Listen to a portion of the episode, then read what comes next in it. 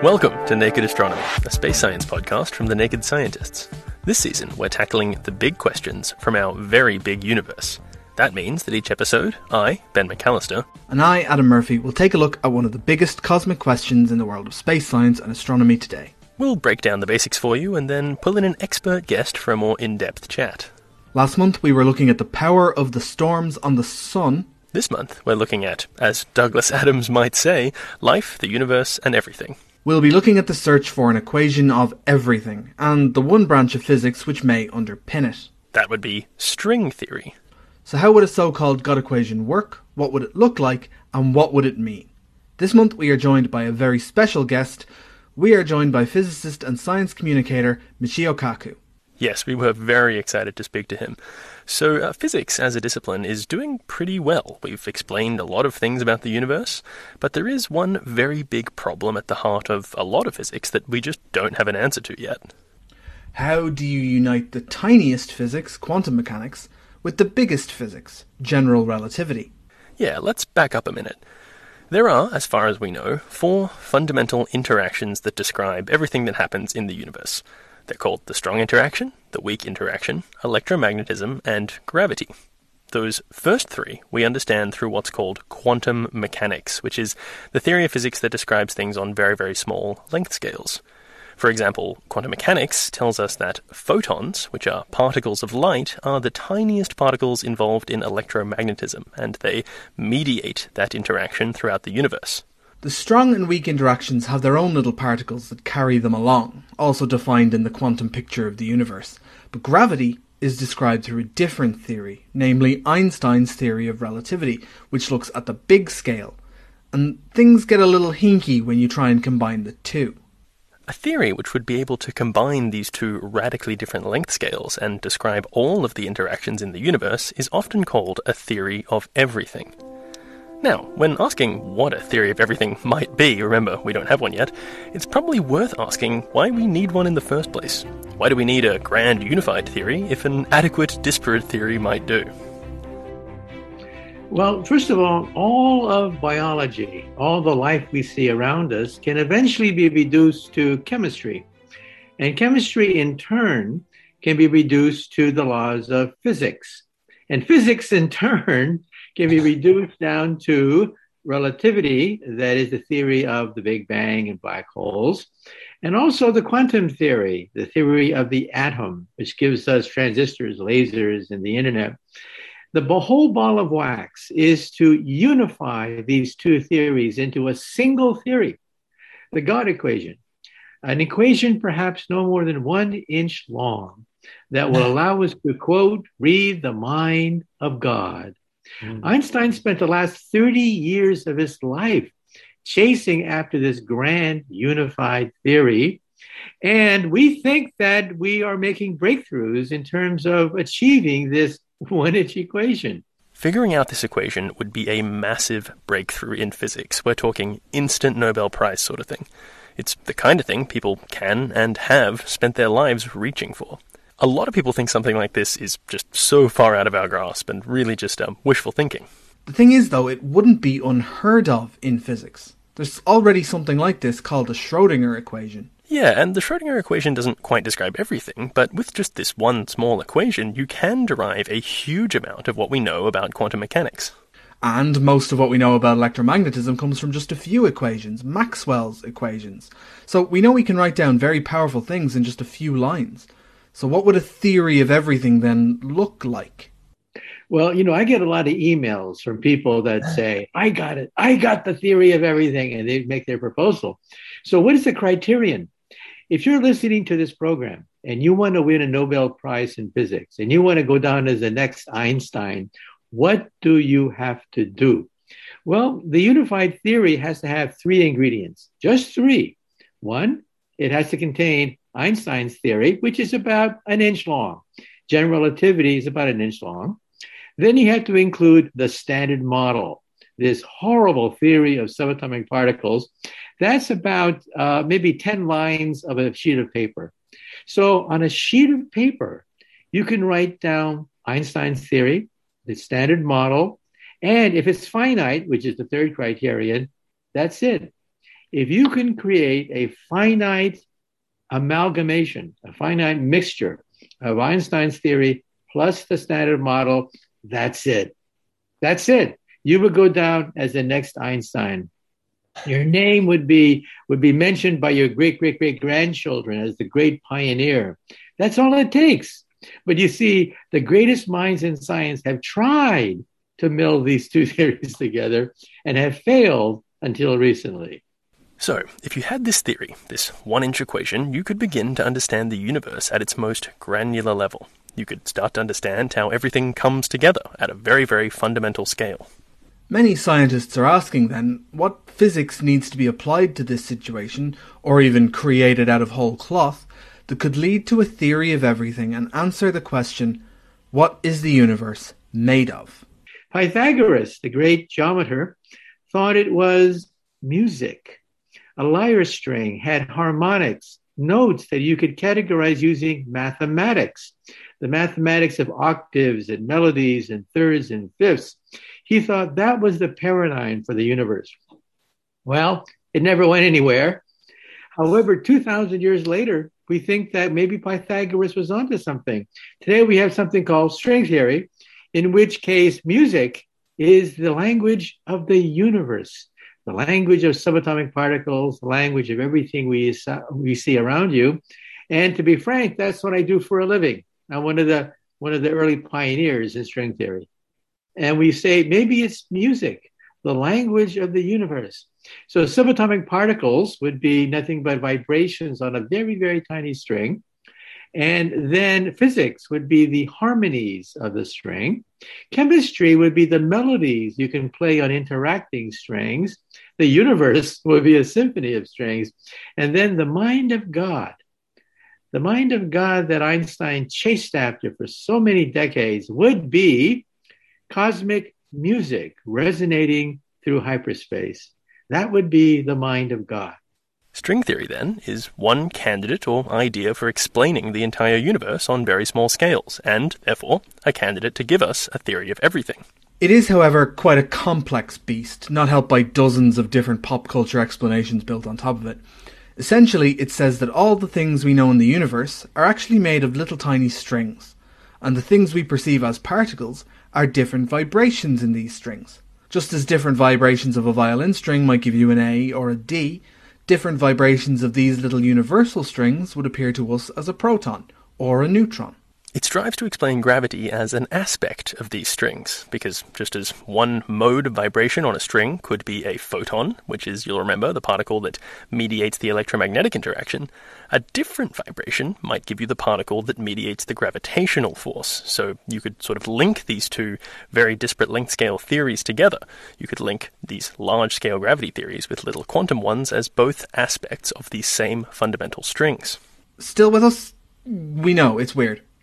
And while string theory might be pretty new and seem incredibly complex, according to Michio, the groundwork has been laid a lot earlier than you might think. Well, it all began with Aristotle. Aristotle thought that wind, earth, fire, water, four ingredients is what the universe is made of. Democritus, on the other hand, said, no, it's not that, it's atoms. A in Greek means cannot, tom means cut. So atom means that which you cannot cut, that is, indestructible atoms. And then, as I mentioned, Pythagoras comes along. I can use mathematics to describe the notes on a vibrating string. And he went to a blacksmith shop, and he saw the blacksmith pounding a piece of metal. The longer the metal, the lower the sound, the lower the note. And he said, aha, length corresponds to frequency. And so he developed a whole theory of mathematics of harmonics and music, which we still use today, by the way. Then the Roman Empire fell apart. And for 1,000 years, science went into darkness until the coming of chemistry, with Mendeleev beginning to create order among the elements of the world. And then finally, by smashing these atoms, we then get a picture of what atoms look like. Electrons circulating around protons and neutrons. But where do they come from? Every time you smash a proton, you come up with hundreds of subatomic particles. J. Robert Oppenheimer, the father of the atomic bomb, once said in frustration, the Nobel Prize in Physics should go to the physicist who does not discover a new particle this year. Well, how do we make sense of all these things? You know, many things have been proposed. Niels Bohr gave a talk at Columbia University in New York, where I am right now. And he listened to a talk by Professor Pauli, his version of the unified field theory. And Niels Bohr was shaking his head and said, no, that can't be right. So finally, Niels Bohr, the founder of the quantum theory, stood up and said, Mr. Pauli, we in the back are convinced that your theory is crazy. But what divides us in the back is whether or not your theory is crazy enough. In other words, all the easy theories have been tried. All the easy theories have been shown to be wrong. The only theory which has survived to create the God equation is string theory. So if you're thinking that all this stuff sounds completely crazy, at least you're in good company. And it gets a bit stranger. As we said earlier, according to string theory, everything is made up of tiny strings, and through the vibration of these strings, you get all the particles that we know around us. But these strings are tiny, much, much smaller than the smallest subatomic particles we know of today. So how can we test it? Is there any way to see these strings? Well, you know, people often ask the question, can we see atoms? Uh-huh. And the answer is, well, not quite. You see, what do you mean by seeing?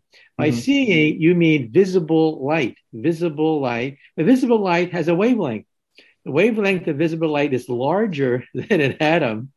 So you have to go to X-rays. With X-rays, you can then, quote, see atoms individually.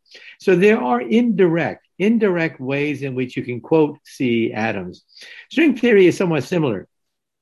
String theory vibrates on a tiny scale called the Planck length. The Planck length is 10 to the minus 33 centimeters. That is really small. As a consequence, you cannot see it with visible light. Visible light is simply too big. Even with gamma rays, you cannot see strings. So in other words, strings is the ultimate basis of reality itself. Therefore, how do you see it? You cannot see it with light. Light is, of course, a byproduct of the size of our retina. Okay, it's a byproduct of biology. So you cannot see strings. Sorry about that. String theory is hardly a sure thing. It may be promising, but we're still lacking the hard experimental evidence. And while it might be the most well-known, it's not the only theory working to do what string theory is.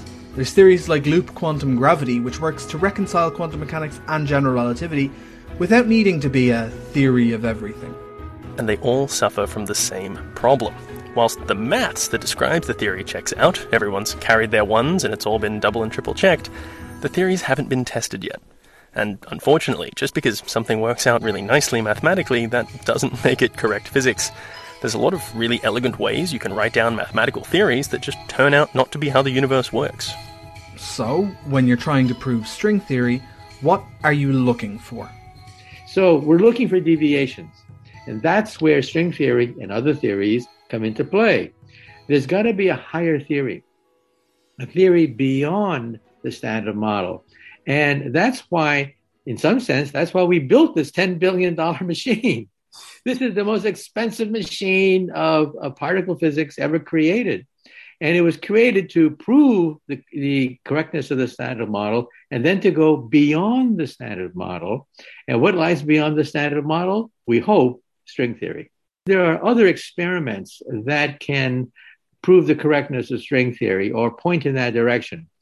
Gravity wave detectors have now been built on the Earth. The Nobel Prize was given to physicists who helped to build it. We're going to put them in outer space. Space-based gravity detectors that are about 3 million miles across. Think of a triangle where each vertex of the triangle is a satellite shooting laser beams over 3 million miles to the next satellite.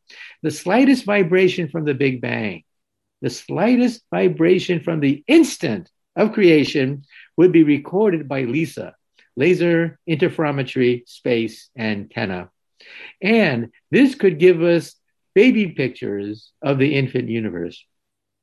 baby pictures of the infant universe a trillionth of a second after creation itself. And maybe, just maybe, we'll have baby pictures of the infant universe emerging from the womb. And maybe, just maybe, an umbilical cord. Maybe we'll detect an umbilical cord connecting our infant universe to a parent universe. This is called inflation theory. It fits all the data. And inflation theory, of course, is compatible with string theory. So it means that we might be able to detect the presence of parallel universes, which, of course, is predicted by string theory. Our universe may not be the only game in town. If you have radiation after the instant of creation, you can then test it against string theory predictions. And string theory, of course, goes before the Big Bang. It's a finite theory. It goes before the Big Bang. And you can then surmise which of the post-Big Bang radiations are compatible with the pre-Big Bang radiation. You connect the dots. In that way, you can actually begin to determine what the pre-Big Bang universe might have been like. And we have theories about this called inflation. Inflation, of course, fits all the data so far. It is the leading theory of the Big Bang, but it doesn't tell you why it banged. It doesn't tell you what banged. It doesn't say anything about the bang itself. It just describes the bang after the instant of creation. That's where string theory comes in. String theory then takes inflation and takes you to the pre-Big Bang universe. For string theory to be the winner, we're looking for things that, based on what we know, don't make sense. That don't quite fit physics as we understand it, but could be perfectly explained by string theory. Every time we see something like that, a little deviation from what is predicted by our current understanding, it would strengthen string theory. And of course, there aren't any discoveries that actively discount string theory either. There is another thing that's probably required for string theory to work, and that's an idea called supersymmetry, which suggests that every particle has its own superpartner.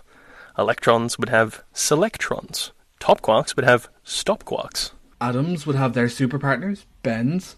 Sure, yeah, but all that aside, Michio says he already sees symmetry like this in a lot of places in our universe. To a physicist, beauty is symmetry. And what is symmetry? Symmetry is such that if you have an equation or an object like a sphere and rotate it, you shuffle it around, it remains the same. Why is a kaleidoscope so beautiful? Because if you rotate it, you see that there's a symmetry. That is, it remains the same. That's why a snowflake, that's why a sphere, they are symmetrical and beautiful. Now, what about equations? The same thing with equations. If I take Einstein's equations of space and time and rotate it, rotate time into space and space into time, bingo, the equations remain the same. That's why Einstein's theory is based on symmetry. What is a symmetry? Four-dimensional rotations in Lorentz space. Now, let's take a look at the quark model. The quark model, which is a model for the inside of the proton, has three quarks. If you rotate three quarks among themselves, the equations remain the same. It's symmetrical under something called SU3. Now, you mentioned electromagnetism. That has a symmetry called U1. And the weak force has a symmetry, SU2. So if you combine them, U1 cross SU2 cross SU3, bingo. What do you get?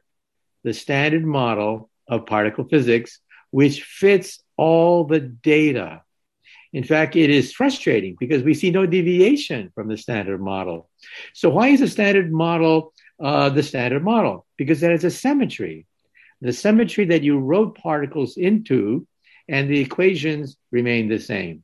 Now, just 2 weeks ago, it hit the papers.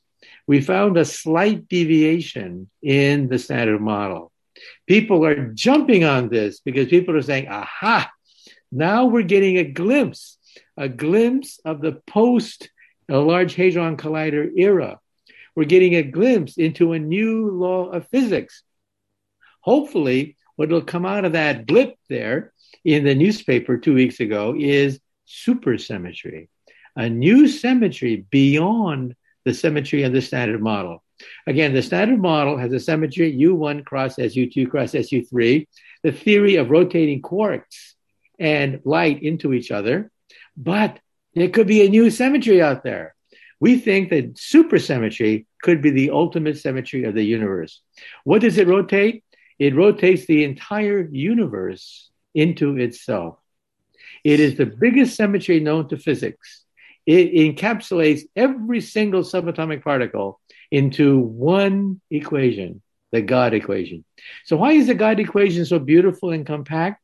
Because it has a symmetry that resonates with the human mind. And this is what we consider beautiful. Supersymmetry, then, according to string theory, could also lead to this grand unified theory. But it's still a race to see which of the various candidate theories turns out to be the right one. Why is string theory the thing that caught on, then? Why is it the big one? Why is it the one we've heard everywhere in so many different movies and TV shows? Well, yes, if you take a look at the Big Bang Theory on television, Sheldon, the great theoretical physicist on that program, works on string theory. And in some sense, if you don't work on string theory, you're missing the bandwagon. There is a bandwagon for good or bad. There is a bandwagon. And if you don't work on it, in some sense, you're missing the boat, because so many of the brightest minds in physics are jumping on this theory. Now, why? Well, a cynic would say it's because it's the only game in town.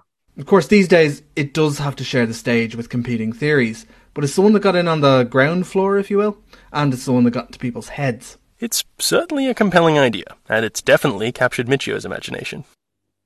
Well, personally, my parents were Buddhists, and in Buddhism, there's only nirvana. There was no beginning of the universe. However, as a child, I was raised as a Presbyterian, where the Judeo-Christian theory is that there was an origin to the universe. So I've had two contradictory points of view in my head. Either the universe had a beginning or it didn't. There's no ifs, ands, or buts about this, one or the other. But you see, the multiverse idea allows you to combine these two pictures together. Our universe had a beginning. Our universe did have a big bang that set everything into motion. But you see, what does it expand into? Children ask that question. If the universe expands, what does it expand into? If this theory is correct, then the, quote, mind of God is 11-dimensional hyperspace, that our bubble expands into a larger dimension, 11-dimensional hyperspace, and so we can now combine it with Buddhism. What is nirvana?